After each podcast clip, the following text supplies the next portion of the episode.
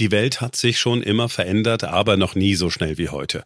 Noch nie waren die Herausforderungen für Unternehmen größer und die Unsicherheiten in den Märkten vielfältiger. Veränderung ist der neue Normalzustand. Aber was wäre, wenn wir Veränderungen als Chance begreifen? Die heutige Welt verlangt, dass Unternehmen schneller und effizienter arbeiten, doch dabei geraten viele in eine wachsende Kluft. Ihre vorhandenen Fähigkeiten, Ressourcen und Systeme können mit dem Tempo des Wandels nicht mithalten. Workday, ein führender Anbieter von Cloud-Unternehmensanwendungen, Anwendungen für das Finanz- und Personalwesen hilft Unternehmen schnell und flexibel auf Veränderungen zu reagieren. Mit der Enterprise Management Cloud von Workday können Unternehmen die digitale Transformation beschleunigen und ihr Geschäft umgestalten. Mit schnellen Planungszyklen, die durch KI-gestützte Prognosen und automatischer Anomalieerkennung unterstützt werden, hilft Workday Ihnen bei der Planung mehrerer Szenarien, was zu fundierteren Entscheidungen führt. Unternehmenssoftware sollte sich nicht von den Anwendungen unterscheiden, die Sie jeden Tag nutzen. Deshalb bietet Workday eine dialogorientierte und personalisierte Benutzererfahrung mit integrierten Funktionen für maschinelles Lernen, intelligente Automatisierung und kontextbezogene Unterstützung. Mit Workday stellen Veränderungen keine Herausforderung dar. Sie können neue Technologien nutzen, ohne den Code neu schreiben oder eine neue Version kaufen zu müssen. Bleiben Sie den Veränderungen gewachsen mit Workday. Workday for a changing world.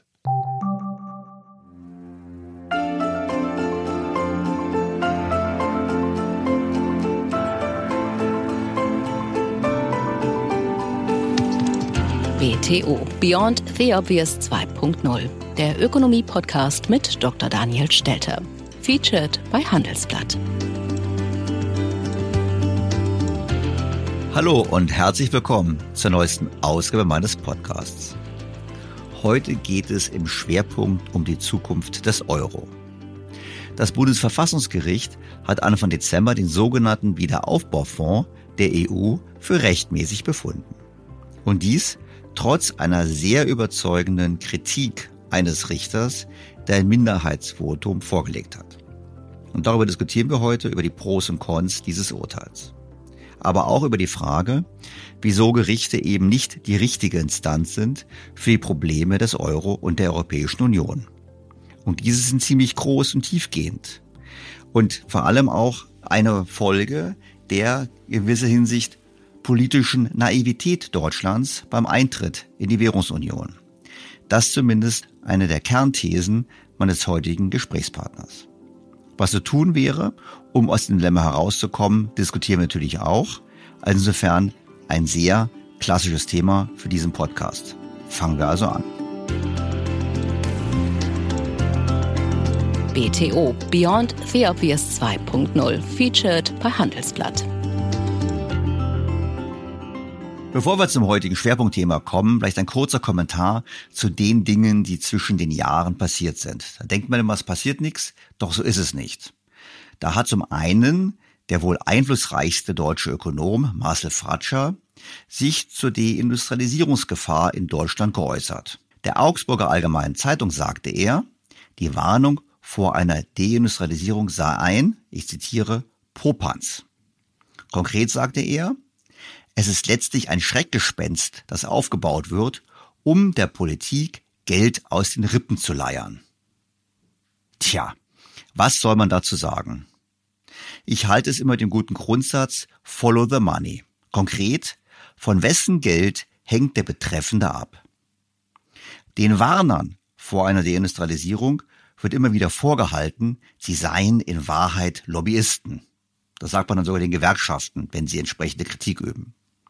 Und Fratscher scheint der Auffassung zu sein, diese Lobbyisten wollten der Politik nur Geld aus den Rippen leiern. Ich finde diese Aussage übrigens allein schon angesichts der Rekordstaatsquote und der Abgabenlast ziemlich komisch. Es ist aber nicht so, dass Fratscher selbst unabhängig von Geld wäre. Bei ihm stammt das Geld nämlich vom Staat.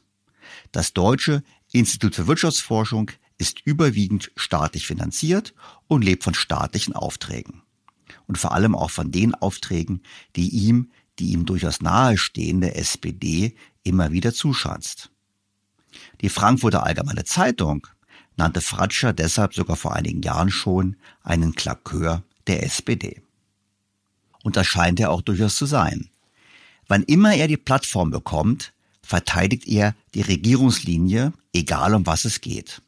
Und natürlich verteidigt er auch immer die EZB.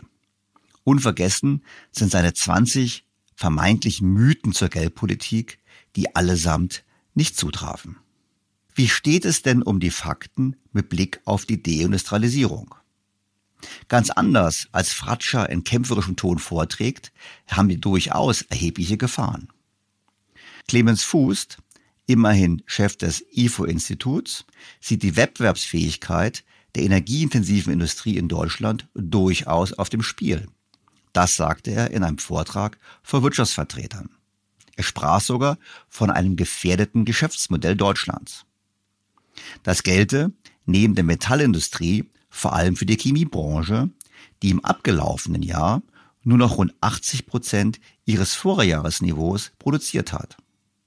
Ich erinnere in diesem Zusammenhang an mein Gespräch mit Matthias Zachert, dem CEO des Spezialchemieunternehmens Lanxess, in Folge 155 mit dem Titel Deutschland droht der K.O. Die klare Aussage war von ihm, wenn jemand neu entscheiden müsste, wo er investiert, würde er sicherlich nicht in Deutschland investieren. Hinzu kommt, der Niedergang der Industrie in Deutschland begann bereits lange vor Corona und Krieg. Indiziert man die Industrieproduktion auf den Wert von 100 im Jahre 2013, so muss man feststellen, dass die Eurozone es geschafft hat, über diesen Zeitraum von fast zehn Jahren stabil zu bleiben. Das heißt, der Anteil der Industrieproduktion ist unter Schwankungen stabil geblieben. In Deutschland ist er um über 20 Prozent zurückgegangen. So hat die Automobilbranche ihre Produktion seit 2018 um rund ein Drittel reduziert. Gewinner sind andere Standorte. Standorte in Europa, aber eben auch außerhalb Europas.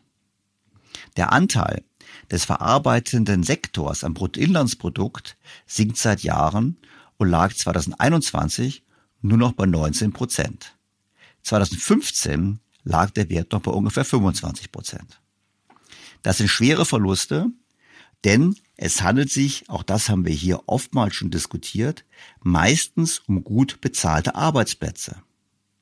Und wenn die BASF und andere Firmen in Deutschland Kapazitäten abbauen und stattdessen in China und den USA investieren, dann kehren diese Arbeitsplätze nicht mehr nach Europa und Deutschland zurück.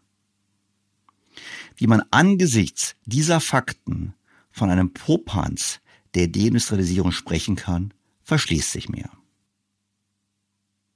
Aber was soll man sagen, wenn die Bundesregierung gleichzeitig eine Anzeigenkampagne fährt, um sich selbst zu loben? Der eine oder andere wird die Anzeige mit dem Titel Wir entlasten Deutschland in seiner Tageszeitung gesehen haben. Daran lobt die Bundesregierung sich für Kindergelderhöhung, Wohngeldreform, Energiepreispauschale, Dezemberabschlag, weniger Steuern und die Mehrwertsteuersenkung auf Gas, um nur ein paar Beispiele zu zitieren. Hätte die Bundesregierung bei mir angefragt, um Werbung zu schalten mit diesem Inhalt, hätte ich das abgelehnt. Denn das ist ganz klare Desinformation. Die Bundesregierung lobt sich dafür, uns einen Teil der Inflationsgewinne des Staates zurückzugeben. Denn wir wissen ja, die Staatseinnahmen explodieren dank der Inflation. Wir wissen auch, dass trotz der hohen Neuverschuldung die Schuldenquote, also die Schuldenrelation zum Bruttoinlandsprodukt, sinken, wie der Sachverständigenrat der Bundesregierung im aktuellen Gutachten vorrechnet. Das heißt, Punkt eins der Kritik, die Bundesregierung gibt es einen Teil von dem zurück, was sie als Inflationsgewinn einsackt und lobt sich dafür auch noch gönnerhaft. Kritikpunkt Nummer zwei. Die Maßnahmen sind bekanntlich wenig zielgerichtet und es fehlt ein ganzheitliches Konzept. Kritikpunkt Nummer drei. Wichtige Dinge wie die Energiepreisdeckelung kommen viel zu spät. Was eng mit Punkt 4 zusammenhängt. Es ist völlig sinnlos, Energiepreise zu deckeln, wenn man gleichzeitig nichts dafür tut, dass die Energie schnell und dauerhaft wieder günstiger wird. Stichworte Laufzeitverlängerung und Fracking. Beides wird abgelehnt und deshalb bleiben uns auf Sicht nur deutlich höhere Energiekosten als anderen Ländern, was zu einem erheblichen Wettbewerbsnachteil führt und demzufolge auch zum deutlich höheren Risiko der angeblich nicht bestehenden Deindustrialisierung. Ich denke, aufgrund dieses Versagens der Politik wird der Popanz der Deindustrialisierung sich als ebenso große Gefahr erweisen wie die Inflation, von der Herr Fratscher noch im Januar 2022 in Interviews meinte, es gebe keinen Grund zur Panik und sie lege 2023 sicherlich wieder bei zwei Prozent. Doch kommen wir zurück zur Bundesregierung. Es genügt nicht nur, dass die Bundesregierung ziellos Geld verteilt, was sie uns Bürgern vorher abgenommen hat. Es genügt nicht nur, dass sie nicht an den Ursachen arbeitet, was sie eigentlich tun sollte, nämlich die Energiepreise runterkriegen. Nein, sie nimmt auch noch Millionen an Steuergeld in die Hand, um eine Werbekampagne zu finanzieren, in eigener Sache, um sich für ihr eigenes Handeln zu loben. Heutige und künftige Steuerzahler müssen also nicht nur die verkorkste Politik bezahlen, sondern auch noch die fast schon Orwellsche Verkehrung von Fakten. Wir wissen ja schon jetzt, Schulden heißen nicht mehr Schulden, sondern Sondervermögen. Was mich zu meinem letzten Kritikpunkt führt. Was wir erleben, ist doch Folgendes. Angesichts von Rekordabgaben und einer Rekordstaatsquote gibt es immer mehr den Hang der Politik, die Bürger und die Unternehmen immer mehr unter staatliche Kontrolle zu bekommen. Immer mehr Abgaben, die dann einem Teil der Bürger bei richtigem Verhalten zum Teil über Transfers wieder erstattet werden und immer mehr Unternehmen, die sich nicht mehr Markt bewähren müssen, sondern bei der erfolgreichen Sicherung von Fördertöpfen. Was wir also erleben, ist der Weg in eine immer mehr staatlich gelenkte Wirtschaft, wie sie auch von Politikern der Ampel in diversen Interviews in den letzten Wochen angekündigt wurde. Ich finde, Angesichts der offensichtlichen Leistungsschwächen unseres Staates und seiner Akteure sind das keine guten Aussichten. Vor allem, wenn man den Blick nicht nur auf Deutschland richtet, sondern auf die Welt, muss man sich Sorgen machen, ob Deutschland da richtig aufgestellt ist. Denn es gab eine andere sehr interessante Entwicklung in der vermeintlich ruhigen Zeit zum Jahresende. Am 20. Dezember gab die Bank of Japan nämlich bekannt, ihre Politik der sogenannten Zinskurvenkontrolle zu lockern. Das bedeutete, dass die Renditen zehnjähriger japanischer Staatsanleihen nun bis zu 50 statt 25 Basispunkte erreichen können. Also ein halbes Prozent statt einem Viertelprozent. Aber die Bank of Japan hatte nichts unternommen, um den Markt auf die Nachrichten vorzubereiten. In Finanzmärkten ging man davon aus, dass eine Zinserhöhung wenn überhaupt, erst ab dem kommenden April stattfinden würde, wenn der amtierende Chef der Bank of Japan, Haruhiko Kuroda, im Alter von 78 Jahren zurücktritt. Bis dahin, wie gesagt, war die Annahme, es bleibt alles wie es ist. Und dies, obwohl die Zinsen weltweit im Jahre 2022 deutlich gestiegen sind und der Yen entsprechend erheblich an Wert verloren hat, vor allem gegenüber dem US-Dollar. Nun also eine überraschende, wenn auch kleine Zinserhöhung. Und wie wir bereits im letzten Jahr besprochen haben, ist eine Zinserhöhung in Japan in der Tat eines der möglichen Ereignisse, welches die Weltfinanzmärkte in Probleme bringen könnte. Denn die japanischen Zinsen beeinflussen die ganze Welt. Spekulanten und Investoren haben sich in Japan Billiggeld geliehen und dieses weltweit angelegt. Besonders beliebt ist, man nimmt Schulden auf und legt das dann in brasilianischen Staatsanleihen ein. Das war ein beliebter sogenannter Carry Trade. Einfach deshalb, weil man hat wenig Zinsen bezahlt in Japan und hat höhere Zinsen in Brasilien bekommen. Und hinzu kommt noch, dass der Yen verloren hat, was die Gewinne noch erhöht hat.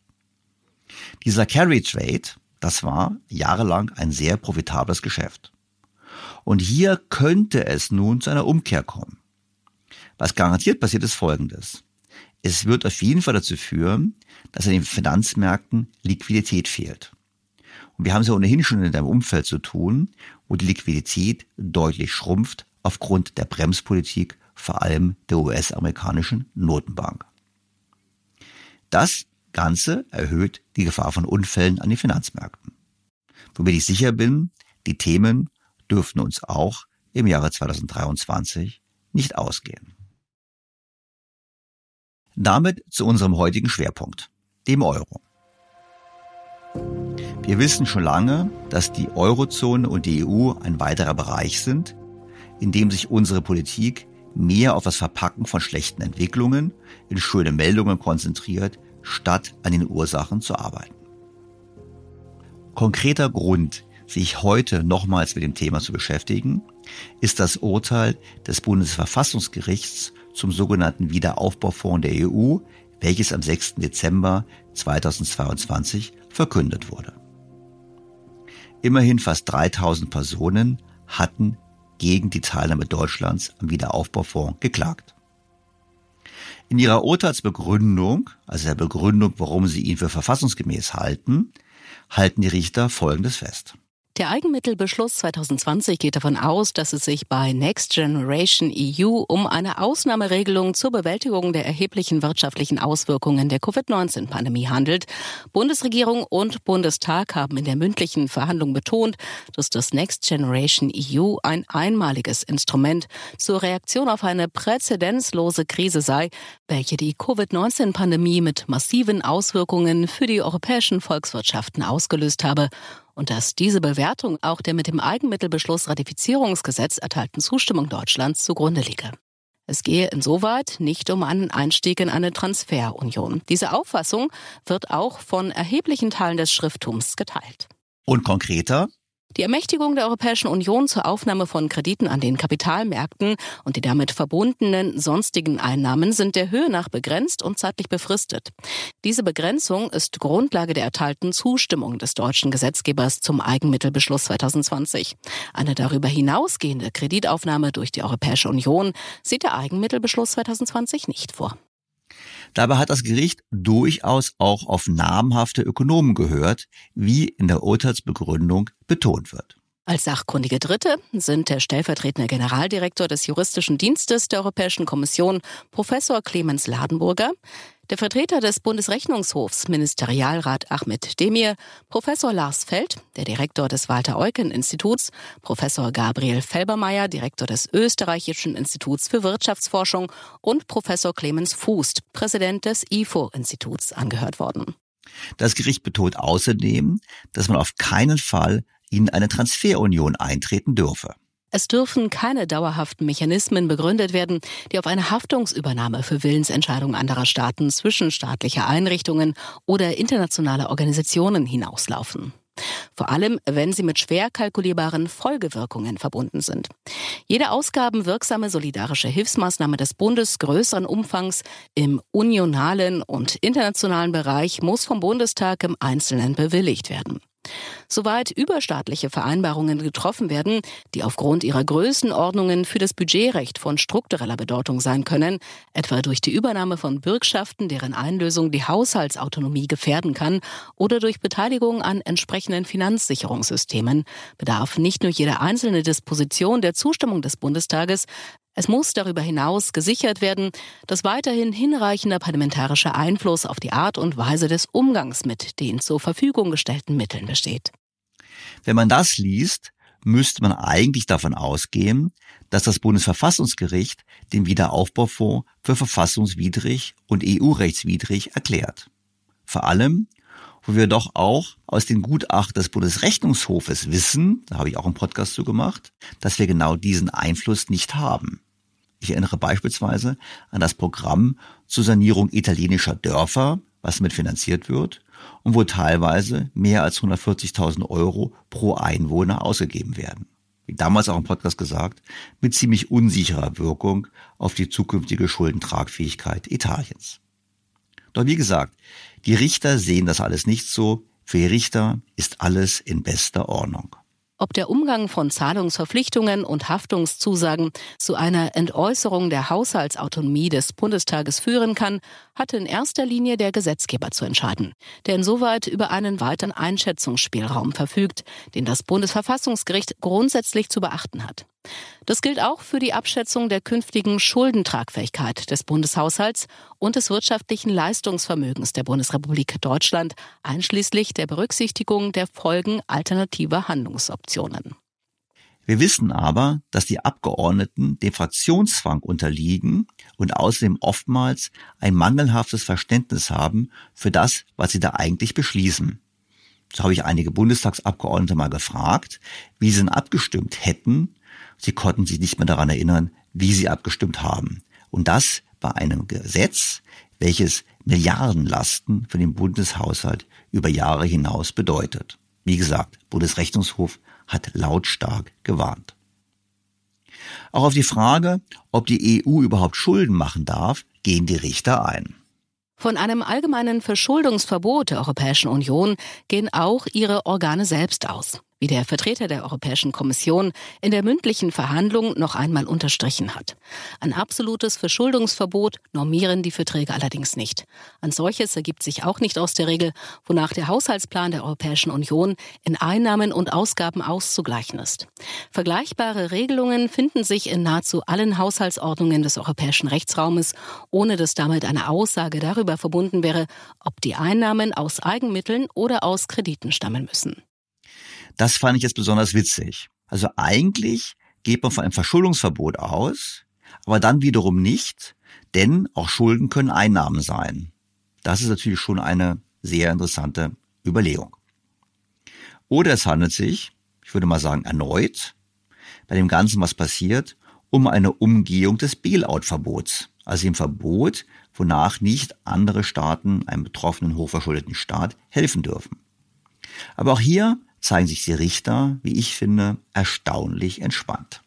Der Eigenmittelbeschluss 2020 könnte allerdings eine Umgehung des Bailout-Verbots ermöglichen. Zweck des Bailout-Verbots ist es, dass die Mitgliedstaaten in ihrer Finanzpolitik autonom handeln und nicht gegenseitig die Verantwortung für ihre jeweiligen Verbindlichkeiten übernehmen. Ein Finanzausgleich zwischen den Mitgliedstaaten ist unionsrechtlich nicht vorgesehen. Das Bailout-Verbot soll daher sicherstellen, dass die Mitgliedstaaten bei der Verschuldung der Marktlogik unterworfen bleiben.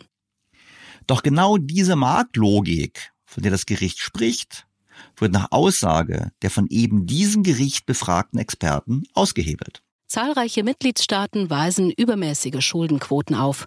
Vor diesem Hintergrund dient das Next Generation EU, wie Professor Felbermeier in seiner Stellungnahme ausgeführt hat, auch dazu, diese von der Marktlogik zu entlasten und mit günstigen Kreditkonditionen zu versorgen. Denn durch die kreditfinanzierten verlorenen Zuschüsse, wie auch die unionale Kreditaufnahme im Rahmen von Next Generation EU, entfällt eine nationale Neuverschuldung der Mitgliedstaaten in erheblichem Umfang bzw. sie wird ersetzt das, was hier steht, stimmt. Und führt natürlich zu der Frage, wieso das Gericht dies dann dennoch durchwinkt. Vor allem, wo mit dem ESM ein voll funktionsfähiges Instrumentarium vorgelegen hätte, um solidarisch zu sein. Bei der Begründung des Bundesverfassungsgerichtes, wieso es letztlich keinen Verstoß gegen das Bailout-Verbot sieht, musste ich dann doch lachen. Sollten die Haushaltsmittel der Europäischen Union nicht genügen, um die im Rahmen von Next Generation EU aufgenommenen Schulden zurückzuzahlen, kann die Europäische Kommission von den Mitgliedstaaten verlangen, den Fehlbetrag im Verhältnis zu ihrem Beitrag zum Haushalt der Europäischen Union vorläufig zur Verfügung zu stellen. Das Gleiche gilt, wenn ein Mitgliedstaat seinen Anteil an der Schuldentilgung nicht erfüllen kann. Der säumige Mitgliedstaat bleibt in diesem Fall jedoch verpflichtet, seinen Finanzierungsanteil an der Schuldenrückzahlung zu leisten, sodass es nicht um eine Haftungsübernahme im eigentlichen Sinne geht. Die Zwischenfinanzierung durch die übrigen Mitgliedstaaten ist insoweit nur befristet, nicht endgültig. Also, ein Land, nennen wir es mal Italien, zahlt nicht. Da müssen die anderen zwischenfinanzieren. Aha. Wie lange? Zu welchem Zins? Wie können Sie das Geld eintreiben? Genauso wie die Tage 2 Forderung, die wir nicht eintreiben. Ich muss gestehen, da kann man, da muss man schon ins Grübeln kommen. Das Gericht zeigt sich aber in Summe zuversichtlich. Die Richter führen sehr lange die Argumente aus, um zum Schluss zu gelangen, dass es kein offensichtlicher Verstoß gegen das Recht sei. Gerade diese Betonung der Offensichtlichkeit bedeutet, dass das Bundesverfassungsgericht Tür und Tor öffnet, in Zukunft weiter gegen Gesetze zu verstoßen, man darf es halt nicht allzu offensichtlich machen.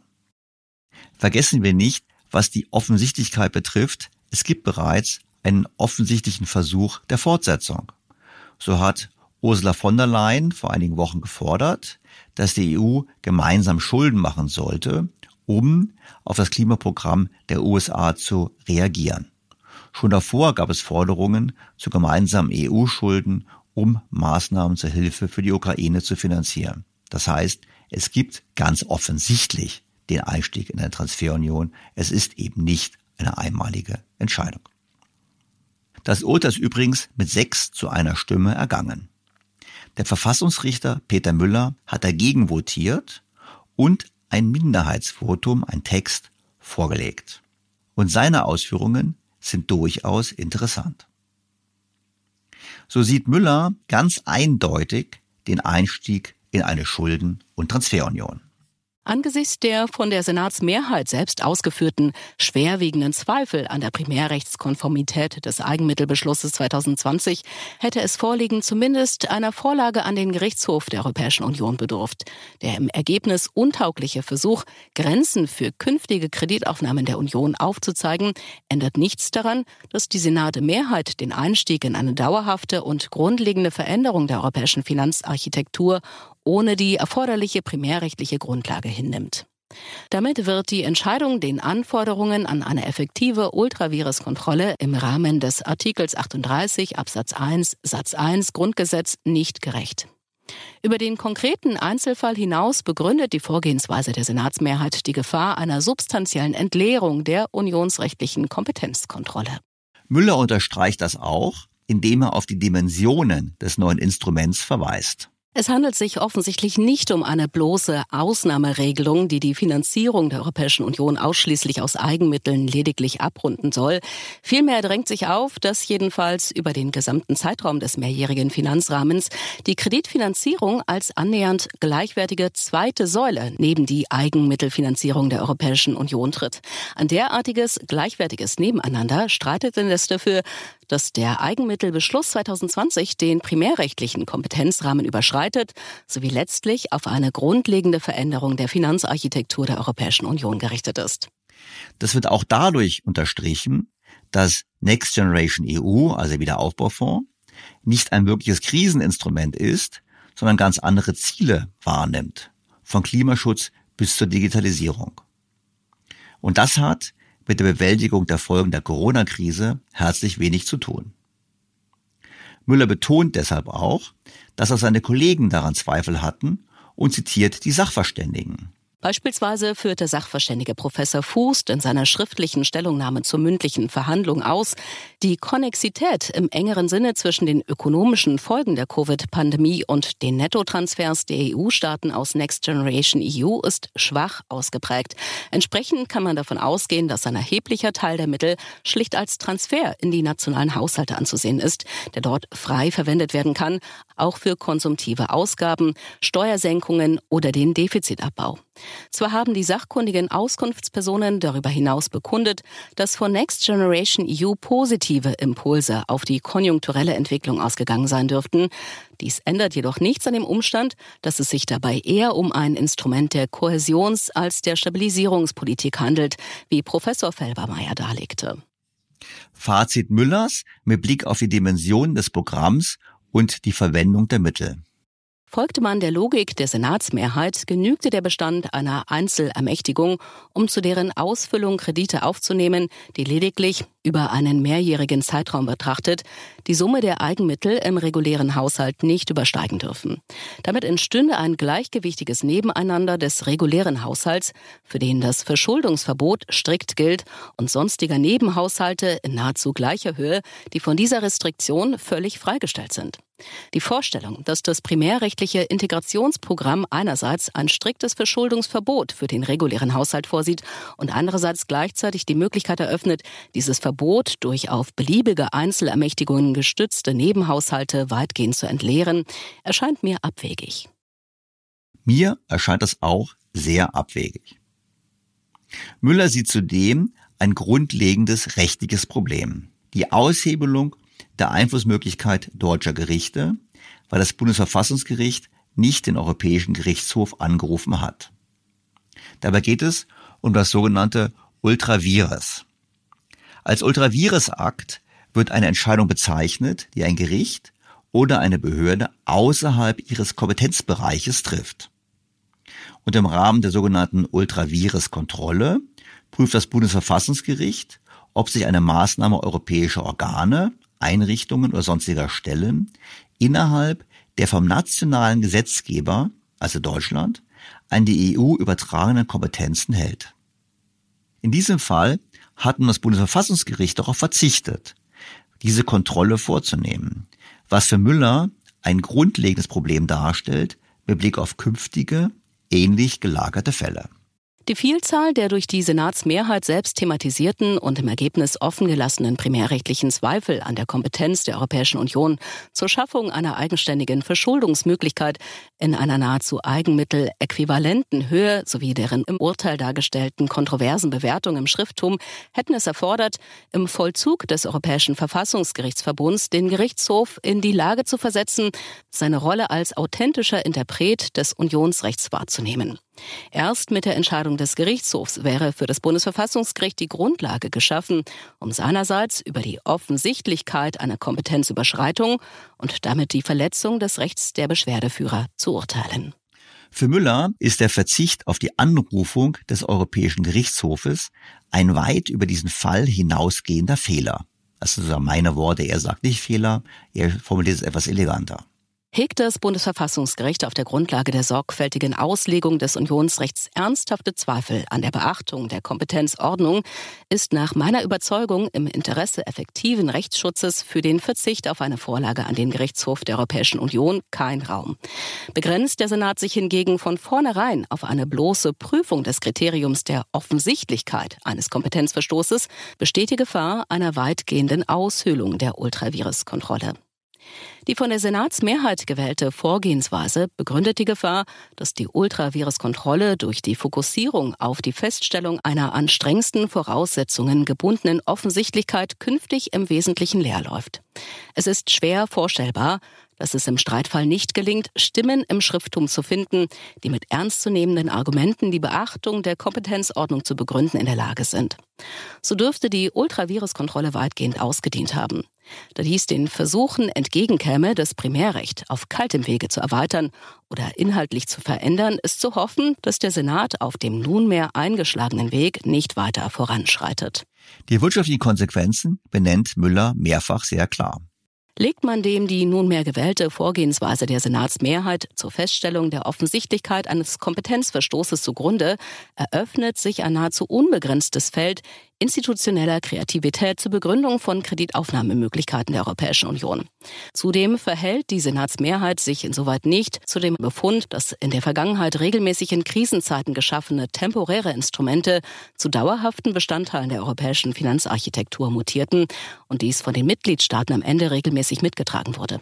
Damit öffnet die Hinnahme des Eigenmittelbeschlusses durch die Senatsmehrheit den Weg zu einer grundlegenden Veränderung der Finanzarchitektur der Europäischen Union, die durch ein dauerhaftes, nahezu paritätisches Nebeneinander von Eigenmitteln und Kreditaufnahmen geprägt ist. Die Haushaltsstrukturen der Europäischen Union verändern sich damit evident in Richtung auf eine Fiskal- und Transferunion. Und er zitiert als Experten Professor Clemens Fuß, der sich gegenüber dem Gericht so geäußert hat. Unmissverständlich hat der Sachverständige Professor Fuß in seiner schriftlichen Stellungnahme zur mündlichen Verhandlung dazu ausgeführt, selbst wenn es langfristig wünschenswert erscheint, einem Schuldenaufwuchs auf EU-Ebene entgegenzutreten, ist die Ankündigung, in der nächsten Krise nicht erneut Schulden aufzunehmen, nicht glaubwürdig. Müller hält fest, dass man eine Schulden- und Transferunion zwar vielleicht politisch anstrebt, und ich würde auch ergänzen, wir wissen ja, dass dies Grüne, Linke, SPD und weite Teile der Union auch wollen. Aber er sagt, dann bitte rechtlich sauber und mit einer Vertragsveränderung und nicht durch die Hintertür. Der Weg zur Transformation der Europäischen Union in eine Transfer- und Verschuldungsunion führt daher nach meiner festen Überzeugung nur über eine Änderung der Verträge im Verfahren nach Artikel 48 des Europäischen Vertrages. Wie die Senatsmehrheit zutreffend feststellt, ist der Rat zu einem dahingehenden grundlegenden Umbau der Finanzarchitektur der Europäischen Union auch dann nicht befugt, wenn er einstimmig entscheidet. Wir wissen natürlich, wir sollten eine Transfer- und Schuldenunion auch politisch nicht wollen in Deutschland. Nochmals erinnere ich daran, wie heftig und berechtigt die Kritik des Bundesrechnungshofs ausfällt. Abgesehen davon gibt es durchaus einige wichtige andere Gründe. Zum einen sehe ich durchaus das Risiko einer Überlastung Deutschlands. Man denke an die erheblichen Probleme, vor denen wir stehen. Zum anderen bleibt die Frage der Gerechtigkeit. Ist es wirklich richtig, dass wir Ländern helfen, in denen die Privathaushalte relativ zur Wirtschaftsleistung deutlich vermögender sind? Und hinzu kommt, es ist eine klassische Problemverschleppung. Wer daran zweifelt, der möge bitte auf Berlin gucken im Rahmen des Länderfinanzausgleichs, denn wir haben hier eine Transferunion und ich würde sagen, es ist ein gutes Beispiel, dass mit Transfers alleine eben nicht ein Wandel erzielt werden kann. Das Kernübel bleibt eine Währungsunion, die nicht vollendet ist und der Euro, der damit die Anpassung zwischen den Staaten erschwert, die früher über die Wechselkursfluktuationen möglich waren. Schauen wir uns das grundlegende Problem des Euros nochmals genauer an. Und das machen wir heute auch gleich im Gespräch mit der sogenannten Ordnungstheorie. Gemäß der Ordnungstheorie gibt es drei Ordnungen oder Systeme, die parallel nebeneinander existieren. Das ist zum einen das politische System, dann das rechtliche System und das wirtschaftliche System. Und diese drei Bereiche befinden sich in modernen Gesellschaften oftmals in ihrem jeweils eigenen Kreis, auf ihrem jeweils eigenen Blindflug. Bezogen auf die Politik bedeutet diese Blindflugthese unter anderem, dass sie die wirtschaftlichen Konsequenzen des politischen Handelns nicht zu überschauen vermag und dies auch oftmals gar nicht erst versucht. Ich finde, wie bereits eingangs zu diesem Podcast besprochen, dass die aktuelle Bundesregierung genau diese Blindflugthese tagtäglich eindrücklich bestätigt. Es gab vor der Einführung des Euros deutliche Warnungen von Ökonomen. So hat Niklas Calder, einer der angesehensten Ökonomen seiner Zeit, schon 1971 vor einer europäischen Währungsunion gewarnt. Calder nannte die Idee einen gefährlichen Irrtum und prognostizierte dem Projekt, dass es zum Zusammenbruch verurteilt sei. Für ihn könne die Währungsunion erst nach der Gründung eines europäischen Staates Erfolg haben. Und zwar eines Staates, der einen sehr beträchtlichen Teil des auf dem Gebiet der Währungsunion erzielten Steuer- und Abgabenaufkommens an sich gezogen hat und dann entsprechend bedeutende Ausgabenprogramme fahren kann. Wie wir wissen, hat die Politik damals die Warnungen der Ökonomen in den Wind geschlagen. Die deutsche Verhandlungsführung hat es erkannt und hat deshalb gesagt, lasst uns stattdessen, wenn schon die wirtschaftlichen Rahmenbedingungen nicht stimmen, lasst uns doch dann auf die Ordnung des Rechts setzen. Siehe die Klauseln im Maastricht-Vertrag. Die Franzosen hingegen haben mehr auf die politische Ordnung gesetzt und gewusst, dass die Politik sich im Falle eines Falles über die rechtliche Ordnung hinwegsetzen wird. Wie wir heute wissen, hatten die Franzosen damit durchaus recht. Wie komme ich nun auf diese These der drei Kreise und der sogenannten Ordnungstheorie? Nun, Bruno Schönfelder, bis vor kurzem Universitätsprofessor für Volkswirtschaftslehre an der TU Bergakademie Freiberg, brachte es in seiner Abtrittsvorlesung mit dem Titel Der Euro als temporär erfolgreiches Abkopplungsmanöver und warum es etwas länger gewährt hat, jetzt aber trotzdem vorbei ist, folgendermaßen auf den Punkt.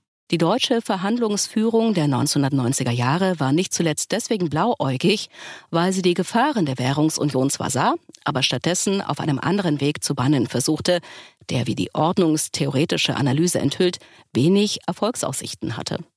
Sie glaubte, die Gefahren durch den Ausbau des Rechtssystems ersetzen zu können durch eine Verrechtlichung der Staatsschuldenpolitik.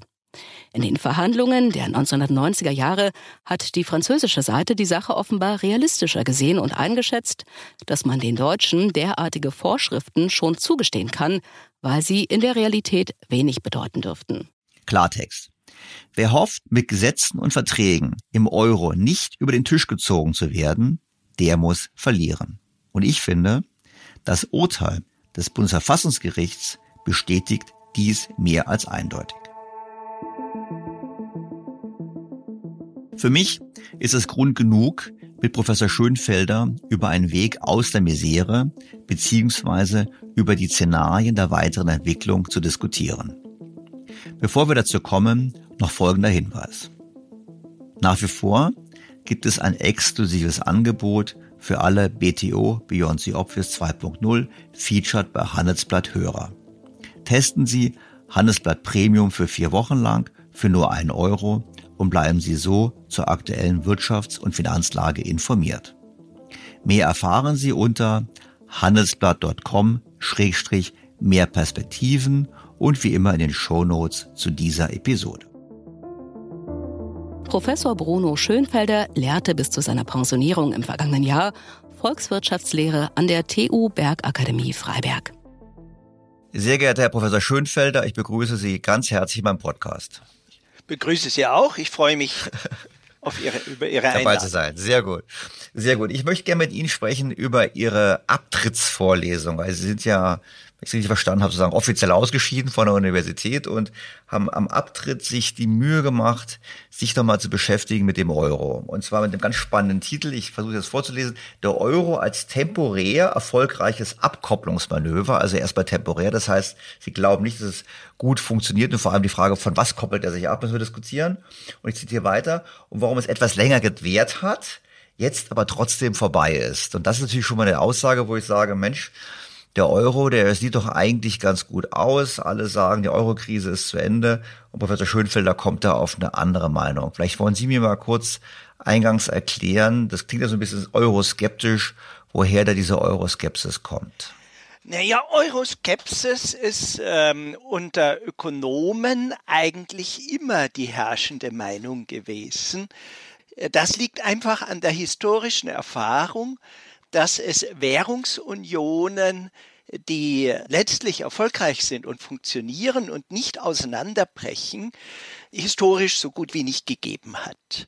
Also die Voraussetzung für eine erfolgreiche Währungsunion war immer die Entstehung eines Staates mit allen Attributen, die dazugehören.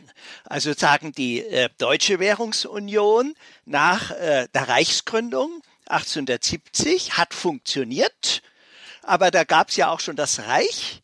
Die italienische Währungsunion hat auch funktioniert. Aber da gab es ja schon das Königreich Italien.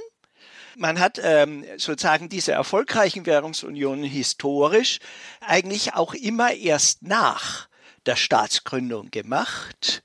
Nicht etwa davor und äh, sozusagen in einer Situation, wo es höchst zweifelhaft ist, ob es überhaupt zu einer Staatsgründung kommt. Also Volkswirte sind eigentlich der Meinung, es ist kein dummer Zufall, dass es normalerweise ein Staat eine Währung hat ähm, jedenfalls ein Staat nennenswerter Größe. Für Monaco gilt was anderes. Auch Luxemburg war noch zu klein.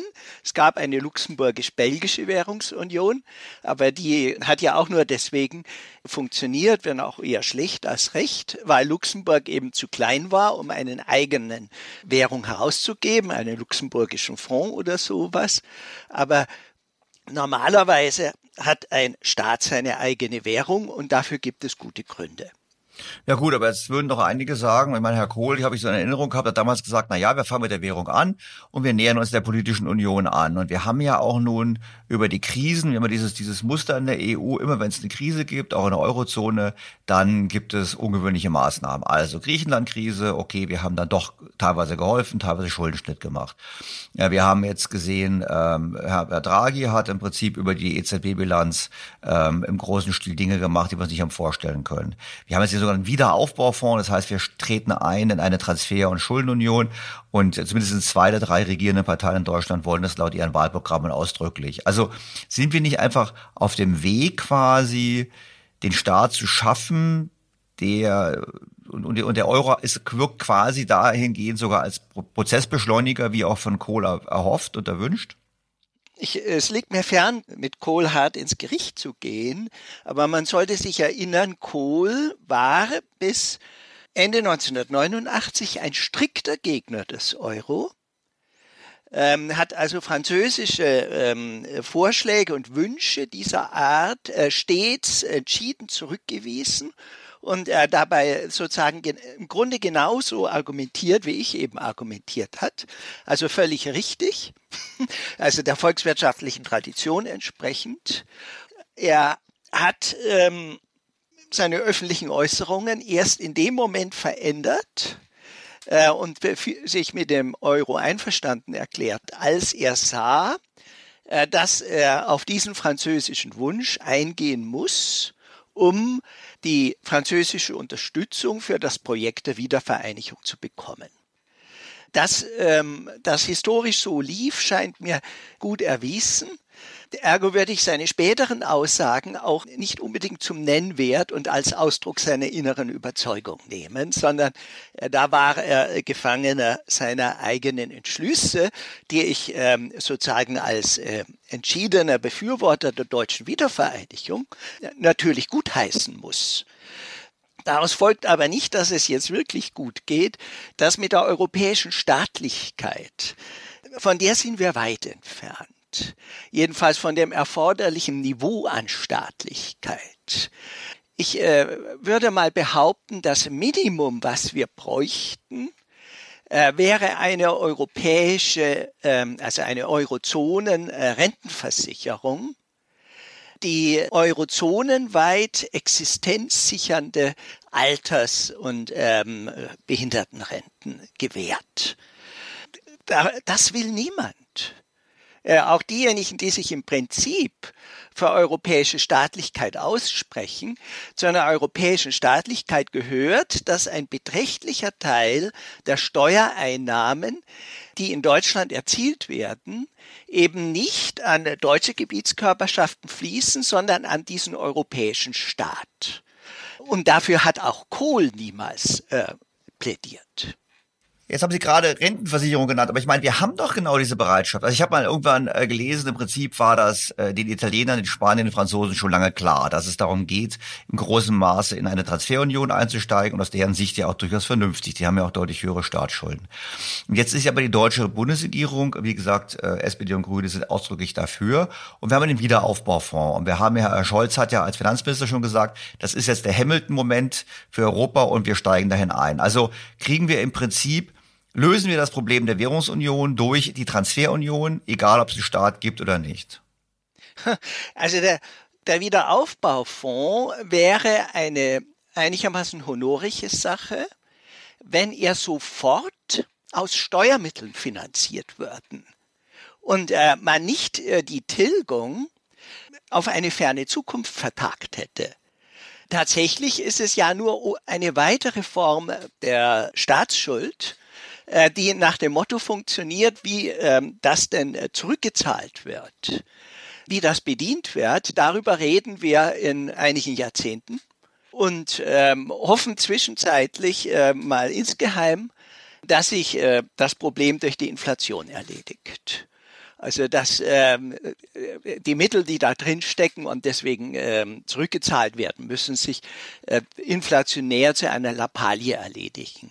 Also sozusagen eine, ein ehrlicher Schritt in Richtung ähm, auf mehr europäische Staatlichkeit wäre die, die sofortige Abgabe eines deutlich größeren Teils der öffentlichen Einnahmen an eine europäische Regierung äh, und das in einem Ausmaß, die diese dann auch äh, tatsächlich fiskalisch handlungsfähig machen würde. Also mit diesem ein Prozent der Wirtschaftsleistung, äh, die der ähm, äh, Europäischen Union zur Verfügung stellt, steht, das lässt, da lässt sich nicht viel machen. Was wäre denn erforderlich, wenn es nicht ein Prozent ist? Reden wir von 20 Prozent, reden wir von 30 Prozent? Was wäre das Volumen? Also ich denke, mit zehn Prozent ließe sich äh, durchaus was machen. Also ich, meiner Vorlesung habe ich ja ähm, das ähm, Amerika, die äh, Vereinigten Staaten als Vergleich angeboten. Das Volumen des Bundeshaushalts stieg in den 30er Jahren dort auf ungefähr zehn Prozent der amerikanischen Wirtschaftsleistung. Und ähm, das war wohl das nötige Niveau an Staatlichkeit, äh, damals nicht äh, zufällig verbunden mit der Einführung einer Bundesrentenversicherung ähm, die es vorher dort nicht gegeben hat. Das war ein Niveau an Staatlichkeit, ähm, das dann den erfolgreichen Betrieb einer Währungsunion mit ähm, völlig freiem Kapitalverkehr äh, gewährleistet. Also der springende Punkt ist ja, dieser Staat muss so viel Geld haben, dass er ähm, Regionen, die im Niedergang sind, wirklich massiv unter die Arme greifen kann von den hierfür erforderlichen Größenordnungen ist die Europäische Union auch mit Wiederaufbaufonds äh, weit entfernt. Ja, guck mal, 10 Prozent Bruttoinlandsprodukt wären ja bei uns ungefähr 330 Milliarden Euro, die dann quasi aus Deutschland Richtung äh, Brüssel überwiesen werden müssten jedes Jahr. Aber nicht, aber nicht netto. Es käme ja was zurück, würde ich jetzt mal sagen. Es ist ja so, das ist ja ein Umverteilungsmechanismus letztlich nur. Ja, so viel käme gar nicht zurück. Weil ähm, zumindest bislang, das kann sich jetzt natürlich ändern, ähm, ja nun ähm, das Wohlstandsniveau in Deutschland doch ähm, erheblich über vielen anderen Regionen liegt. Jetzt haben Sie, jetzt gehen wir mal ganz auf den Titel Ihrer Vorlesung nochmal ein, weil ich heute, Sie haben, Sie haben gesagt, temporär erfolgreiches Abkopplungsmanöver. Jetzt beginnen wir erstmal damit. Was hat sich dann davon temporär abgekoppelt? Von was? Die Kopplung die temporär aufgehoben wurde, ist eine Kopplung zwischen Wirtschaft und Politik und äh, zwar die über den Wechselkurs. Also der Wechselkurs, äh, das ist die These, hat auch eine politische Bedeutung. Er funktioniert sozusagen wie ein Seismograph, äh, an dessen Ausschlägen die Politik merken kann, ob sie auf gutem Wege ist oder auf dem Holzwege. Da will ich ganz kurz einhaken, um es transparent zu machen. Also, eigentlich ist der Wechselkurs ja ein, ein Ventil für ökonomische Ungleichgewicht. Das heißt, wenn ein Land an Wettbewerbsfähigkeit äh, verliert, Sie bringen Frankreich als Beispiel, starke Lohnsteigerungen, dann musste der, ist der Front, hat Front verloren und hat sozusagen somit es kompensiert. Oder als Mitterrand rankam, stark sozialistische Politik gemacht hat, ist der Front gefallen, Mitterrand musste zurückrudern. Da könnte man heute ja auch sagen, wenn ich mir den Euro anschaue, der Euro kostet weniger als ein US-Dollar. Wenn ich mir anschaue, der Euro versus Schweizer Franken, vor zehn Jahren noch ein Franken 60 für den Euro, heute unter, ich glaube, 95 Rappen für einen Euro. Dann würde ich doch sagen, der Wechselkurs signalisiert ganz eindeutig, dass wir politische, so, würde, würde eigentlich normalen Politikern signalisieren, wir haben ein Problem. Entschuldigung, dass ich es eingegrenzt habe, aber ich, Sie waren gerade beim Ausführen, aber ich, das wäre dann so ein Beispiel für eigentlich, was normalerweise ein Problem sein sollte, wenn der Euro so stark an Außenwert verliert. Ja, genau das meine ich. Also, äh, der Euro hat in den letzten ein, zwei Jahren ähm, stark an Außenwert verloren. Das ist eigentlich ein Signal, dass hier im Euro, in der Eurozone vieles schief läuft. Allerdings ein äh, Signal, das äh, deswegen relativ leicht ignoriert werden kann und nicht so stark wirkt wie in einem kleineren Währungsgebiet, weil äh, die meisten Eurozonenländer, nicht so sehr Deutschland, aber die meisten anderen Eurozonenländer ja ähm, ihren Außenhandel weitestgehend innerhalb der Eurozone abwickeln, was sie in einem kleineren Währungsraum überhaupt nicht ginge. Also äh, sozusagen, ähm, Sie hatten völlig zu Recht das Beispiel Frankreich gebracht. Äh, in der Vergangenheit hat die französische Regierung ihre wirtschaftspolitischen ähm, Fehlleistungen regelmäßig mit einer Franc-Schwäche bezahlt und das wollte sie ausschalten. Also sie wollte sozusagen diese unangenehme Erinnerung diese schlechte Nachricht nicht mehr hören. Und darum ging es ihr im Kern. Und damit ist die Kopplung zwischen Wirtschaft und Politik äh, in dem Sinne einer ähm, äh, Informationsvermittlung die Wirtschaft äh, signalisiert über einen schwachen Wechselkurs, äh, wir geraten gerade in Probleme. Äh, diese Kopplung ist gestört und unterbrochen worden. Okay, und das war natürlich aus Sicht der Franzosen und anderen Ländern ja durchaus erfolgreich, weil sie haben keine Abwertung mehr gehabt, aber sie haben dafür einen hohen realwirtschaftlichen Preis gezahlt. Ich meine, wir haben das Thema gesehen, die Ungleichgewichte haben zugenommen zwischen den Ländern, der Anpassungsdruck ist doch da. Also es ist ja so, wenn das eine Ventil verstopft ist, da muss es doch ein anderes Ventil geben. Ja, sie haben einen hohen realwirtschaftlichen Preis bezahlt, insbesondere Italien. Für Italien war es äh, sogar der höchste. Ähm, Frankreich hat äh, vergleichsweise viel weniger gelitten als ähm, Italien. Aber aus der Sicht des italienischen Fiskus, nicht der italienischen Wirtschaft, aus der Sicht der italienisch, des italienischen Fiskus und damit der italienischen Politik ist es immer noch ein gutes Geschäft, solange äh, die Last der enormen Staatsschuld, die ja nun Italien inzwischen seit 40 Jahren vor sich herschleppt, äh, durch die Zugehörigkeit zur Eurozone gewaltig gemindert wird. Also solange äh, die Zugehörigkeit zur Eurozone zumindest den Vorteil ähm, niedriger Zinsen auf italienische Staatsschuld ähm, stiftet. Ähm, sobald sich das ändert, sobald die Zinsen ähm, auf italienische Staatsschuld trotz Euro äh, kräftig ansteigen, dürfte aus italienischer Sicht klar sein, äh, das hat keinen Sinn mehr und da wollen wir raus. Ja gut, aber das wird ja verhindert. Ich meine, wir wissen ja, die EZB hat jetzt neue Programme aufgelegt. Wir haben jetzt gesagt, das sogenannte Transmission Protection Instrument, also TPI. Äh, Im Klartext, wir kaufen nur noch die schlechten Staatsanleihen. Und das haben sie ja schon getan. Bevor sie es verkündet haben, haben sie schon in den Monaten Juni, Juli Rückläufer äh, aus Deutschland, nicht wieder in Deutschland angelegt, sondern alles nach Italien geschafft. Also die EZB erfüllt doch genau diese Rolle. Also insofern finde ich doch, weil ich an die, an die weiteren Sätze ihres Titels, Vortragstitels denke, ist er länger gewährt und dann haben sie geschrieben, geht aber trotzdem vorbei und ist trotzdem vorbei. Und ich würde sagen, ist nicht vorbei, weil die EZB garantiert doch Italien ganz genau, dass sie drin bleiben können, weil die Zinsen tief bleiben. Also aus der Sicht ähm, des italienischen Fiskus klappt's im Augenblick noch. Äh, inwiefern ist es vorbei? Was bereits vorbei ist, ist die Vorstellung, dass man das inflationsfrei haben kann. Dass sozusagen diese äh, Eurozone nur als Inflationsgemeinschaft funktionsfähig bleiben kann, das muss, muss man inzwischen äh, zugestehen. Oder man sieht es sozusagen. Vorbei, damit meine ich nicht, dass die Eurozone morgen auseinanderbricht ähm, sondern sozusagen äh, die ähm, Periode, in der man ähm, meinen kann, dass das ohne allzu große Schwierigkeiten und ohne Inflation funktioniert, das ist vorbei, auch wenn äh, sozusagen äh, große deutsche Parteien behaupten, das nicht sehen zu können.